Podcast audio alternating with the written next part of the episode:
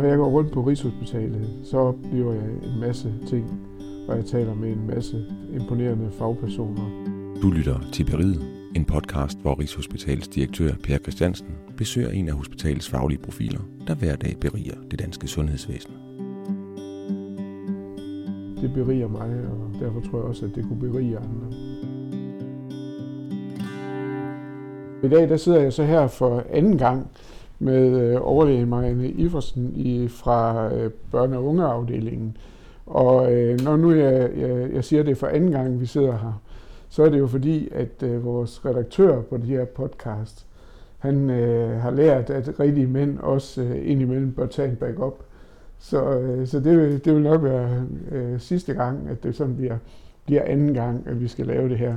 Men Marianne, når nu jeg vil øh, øh, frygtelig gerne tale med dig, så er det jo fordi, at øh, du er ansvarlig for den her nye behandling, vi, har, øh, vi er i gang med at introducere til øh, børn med, øh, med kræft eller, eller kræft i blodet, nemlig CAR-T-behandling. Kan du ikke prøve at fortælle lidt om den behandling, og hvad det er, den kan, som, øh, som den behandling, vi hidtil har givet, ikke har kunnet? Jo, det vil jeg meget gerne, og tak fordi, at øh, jeg kan få lov til at fortælle lidt om det, fordi vi synes også, det er ret spændende.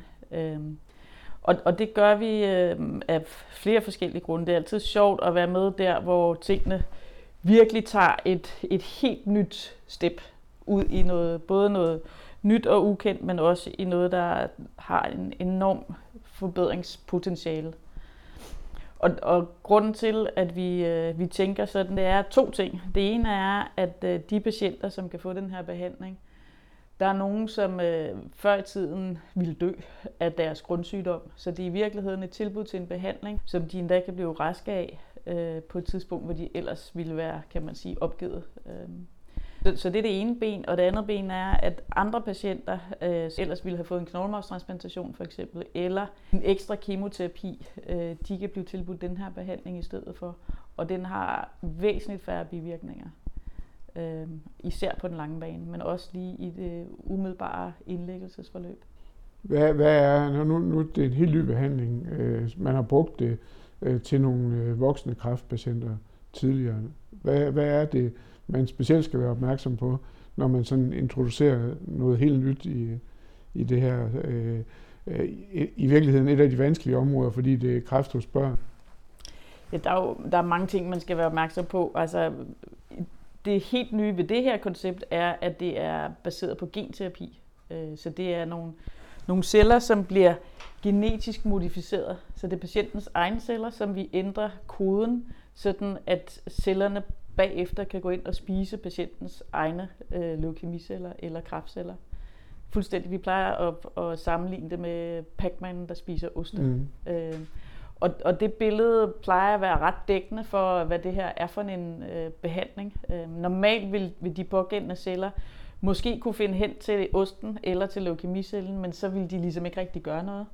Så det vi kan gøre ved hjælp af den her genterapi eller genmodifikation af cellerne, det er, at vi forstærker genkendelsessignalet og også aktivitetssignalet, sådan at de begynder at spise cellerne og også opformere sig inde i kroppen. Så det signal bliver super stærkt. Øh, og det er et helt nyt princip. Det er ikke noget, man heller ikke har brugt på voksne i virkeligheden. Så det er en behandling, som, som primært er blevet udviklet på børn, fordi den her type af sygdom ofte ses hos børn. Øhm, så derfor kan man sige, at det er, det er jo spændende, fordi at øh, det er genterapi, og det har en helt masse implikationer øh, i forhold til miljø og arbejdsmiljø. Og så er det en helt ny behandling hos en patientgruppe, der er i forvejen er rigtig sårbar, øh, og som der er børn, hvor der så også er nogle forældre øh, tilknyttet. Så der er en, en lang hale af andre ting, som, øh, som hører sig til, når man skal afprøve noget nyt. Øh. Og det er øh, fantastiske resultater stadigvæk. Øh det er, det er rigtig gode resultater. Ja. Øh, og det er ikke sådan, at man er garanteret, at man bliver rask. Der er stadigvæk en ret stor risiko, så den er cirka 50-50 for tilbagefald. Øh, men til gengæld er det med en ret lille risiko for bivirkninger undervejs. Vi har haft to tilbagefald øh, blandt de patienter, vi har behandlet, men det er stadigvæk langt inden for den sådan, øh, sikkerhedsmargen, som vi synes er rimelig. Du lytter til Beriget, en podcast om faglige fyrtårne på Rigshospitalet. Når, når man har tilbagefald, øh, går man så tilbage til noget traditionel behandling, eller øh, får man en, en omgang mere af, af den her behandling? Ja, man kan godt gå tilbage så til en, en traditionel behandling, fordi der er nogen, som kan få lov til at få den her behandling, inden det, der var den gamle endelige behandling, altså ja, knoglmarvstransplantation ja. i virkeligheden. Og i den situation, så øh, kan man få en knoglmarvstransplantation.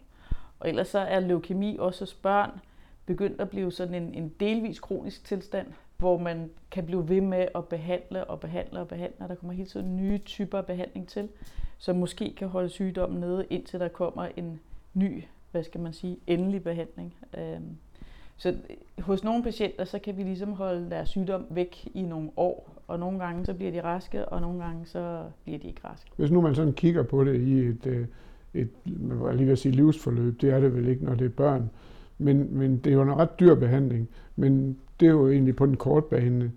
Er det i virkeligheden billigere, hvis det er sådan, at øh, det her det virker, end den traditionelle behandling? Ja, det er der jo nogle medicinalfirmaer, der regner på, når ja. de prissætter. Ja. Øh, så de er, jo, de er jo kvikke nok til at vide, hvad, hvad de ligesom kan tillade sig at tage for, for deres øh, behandling. Så ja, den er super dyr. Øh, det koster et sted mellem 2 og 3 millioner kroner. Men, men det skal jo så stå imod for eksempel en knoglmarvstransplantation. Mm. Og måske en, en livslang senfølgeproblematik. Så, så på den måde, der er blevet regnet på det, også i USA, med nogle meget øh, sådan nogle quali-beregninger, ja. hvor man øh, ud fra det kan, kan se, at det kan faktisk godt betale sig på en gennemsnitlig kohorte. Øh, og så er der et eller andet tipping point i forhold til, hvor effektiv behandling er, at det så ikke længere kan betale sig heller øh, inden for en økonomisk ramme. Nej, nej, men Medicinrådet har jo godkendt det her, så, men ja. så de har jo også lavet den øh, vurdering, det er med på. Men, men jeg tænker også, altså, det, det er jo svært med de der kvalier, øh, og, og jeg tænkte egentlig bare strikt øh, økonomisk, så, så kunne det måske også godt øh, i, det, i det samlede livsforløb øh, være noget, der, der betaler sig. Og det, at man kan jo også forestille sig, øh, det, er, det vil jo være det traditionelle med, med den her type behandlinger, det er, at de bliver billigere øh, med tiden. Så, så, så jeg tænker, at øh, vi er, vi er sted, hvor at, øh, at det også både kan være en fordel øh, behandlingsmæssigt, kvalitetsmæssigt og også øh, i sidste ende økonomisk. Så, så på den måde er det jo, er det jo rigtig lovende.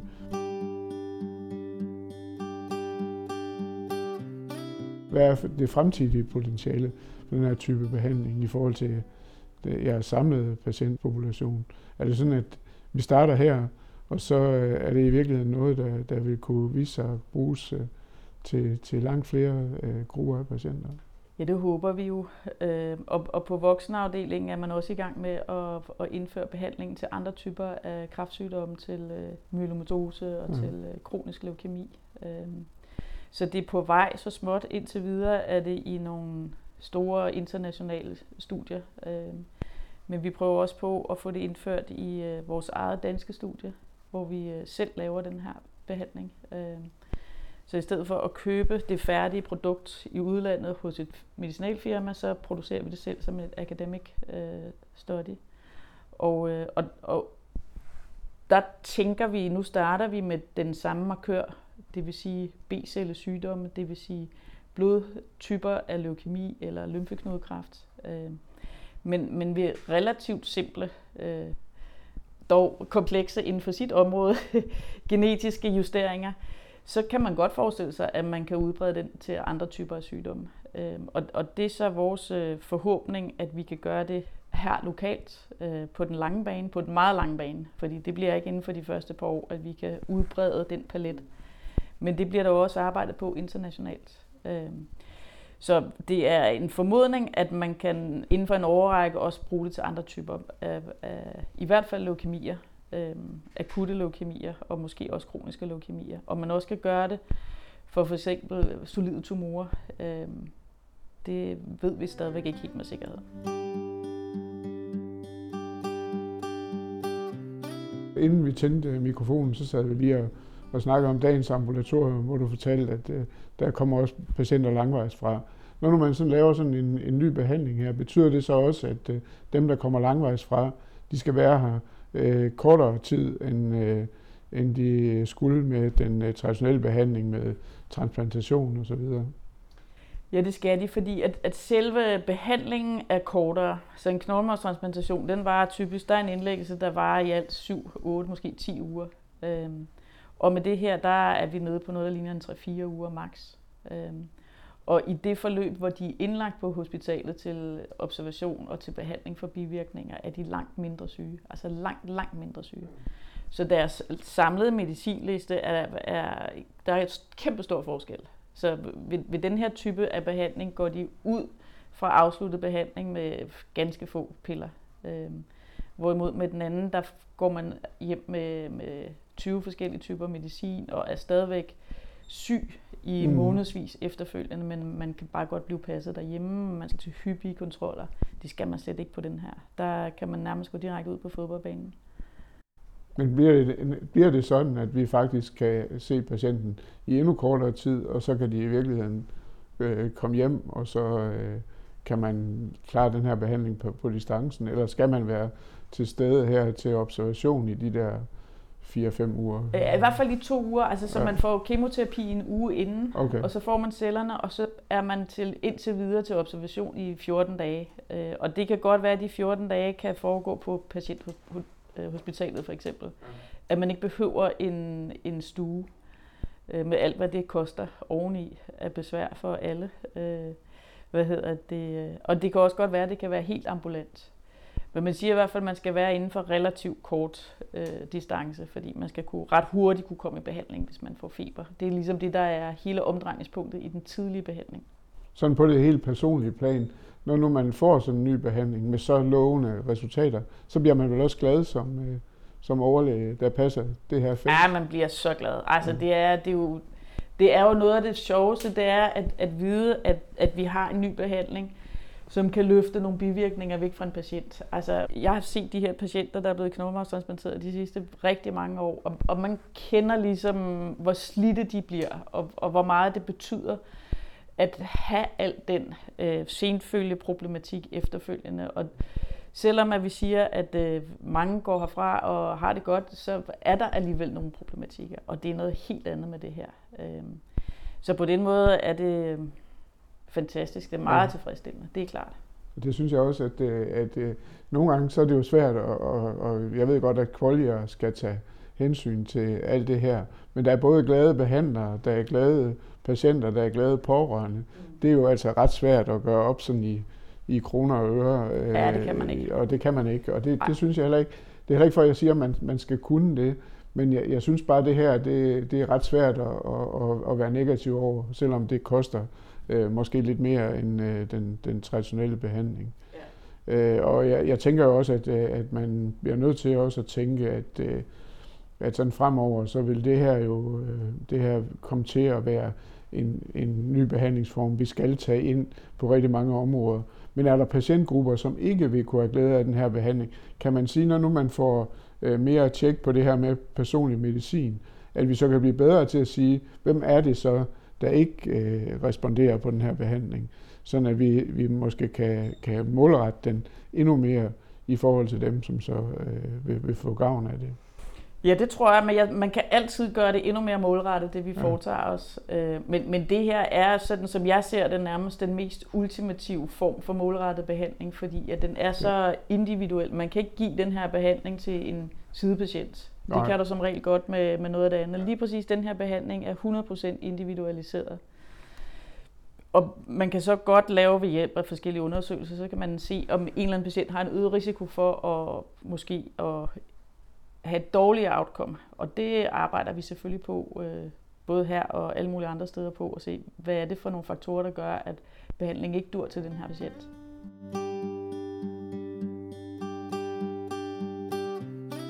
Nu kan man jo tro, når nu at, at vi snakker om det her, og sådan, at du er sådan en nørd, der sidder og nørder ned i det her med, øh, med øh, stamceller og, og sådan noget. Men nu har jeg jo, jeg jo også lige googlet dig, øh, inden jeg skulle snakke med dig.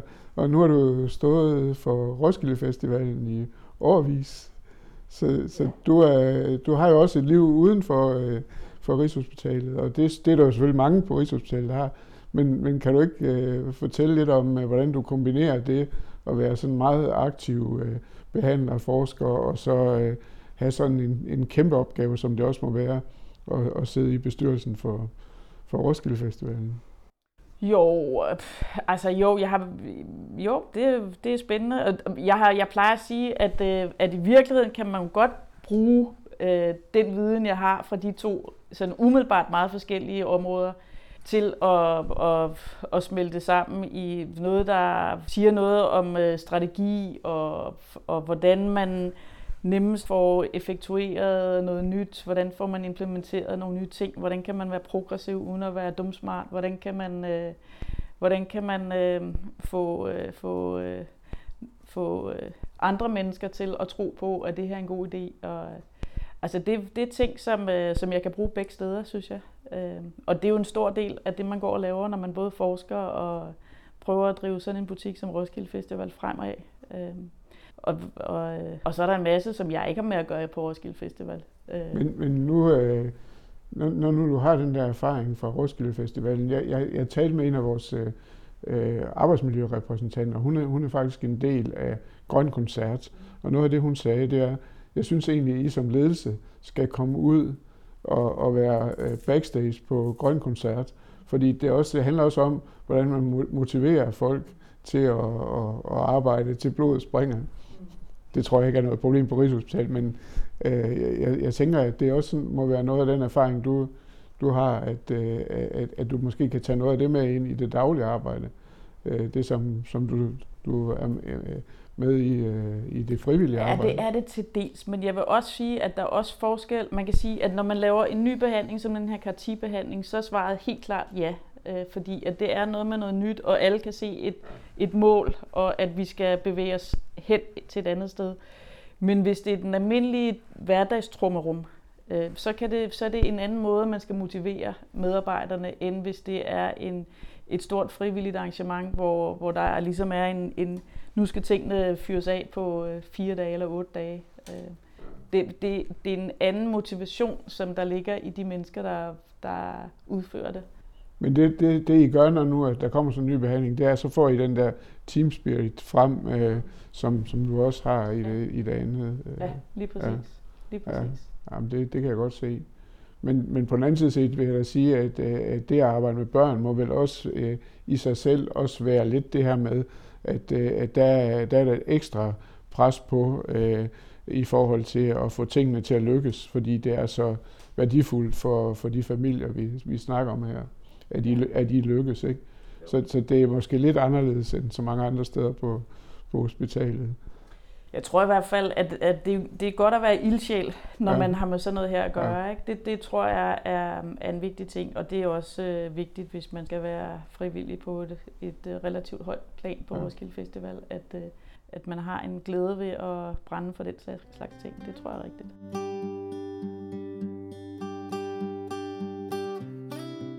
Nu øh, er det jo sådan med de her podcast, at, øh, at du også har mulighed for at give et ønske til, øh, til direktionen. Så øh, hvad, hvad er dit ønske? Jo, altså, jeg tror, mit, mit største ønske, det er bedre fysik. Altså, de fysiske rammer, synes jeg er præget af, at der er alt for mange mennesker på alt for lidt plads. Øh, for hvis min dagligdag skal blive bedre her, så øh, er det en bedre fysik, fordi den, den halter så ganske gevaldigt. Og, og det mener jeg også kommer patienterne til gode, fordi at vi i, med bedre fysik, så arbejder vi simpelthen bedre. Øhm, og men, det gør men, vi ikke så godt i øjeblikket. Men det er sådan set nemt at indfri, fordi I får jo et stort nyt uh, hospital, og det er jo lige blevet her på det seneste med, med Elisabeths uh, Hospital. Uh, og, og det der før blev kaldt uh, børneriget, det, det skal så skifte navn. Måske kunne jeg lige høre, om du synes, at det, det er klogt eller ej. Vi var nogle stykker, der grinede lidt over spøgelsesnavnet, men, men lad det nu ligge. ja. Og, og når du siger spøgelsesnavnet, så, så relaterer du det til Lars von Triers øh, Riget, hvor at øh, hovedpersonen jo også hedder Mary. Så, ja, ja. så det, er jo, det, er jo, det er jo sjovt, og nu, nu er jeg jo klar over, at den kommer til at hedde Mary Elisabeth. Ja. Så, så det er jo langt væk fra... Det er langt væk fra. Men, men, ja. men jeg tænker da i hvert fald, at det med de fysiske rammer, det bliver jo øh, noget helt andet, øh, når jeg kommer derover. Ja, det håber vi meget. Ja, det så. håber vi meget. Mm. Så det kan vi godt indfri, men det tager lidt tid. Ja. Og indtil da må vi jo nøjes med det, vi har. Ja. ja. Men tak for snakken. Jeg synes, det har været spændende. Og jeg synes i virkeligheden, at det her med at få motiveret folk også er en spændende diskussion, som man måske skal, skal, skal have på et andet tidspunkt. Øh, men i hvert fald det her med en ny behandling, det, det, det, det tror jeg er, at du er helt ret i, at, at når vi har de her nye behandlinger, så har vi en ret stor motivationsfaktor ja. i forhold til vores personale. Så, så, så tak for snakken. Velbekomme. Tak for interessen. Du har lyttet til Beriget med Per Christiansen og overlæge Marianne Iversen. Du kan høre flere afsnit af Beriget der, hvor du plejer at lytte til dine podcasts på Rigshospitalets hjemmeside eller på intranettet, hvis du er medarbejder.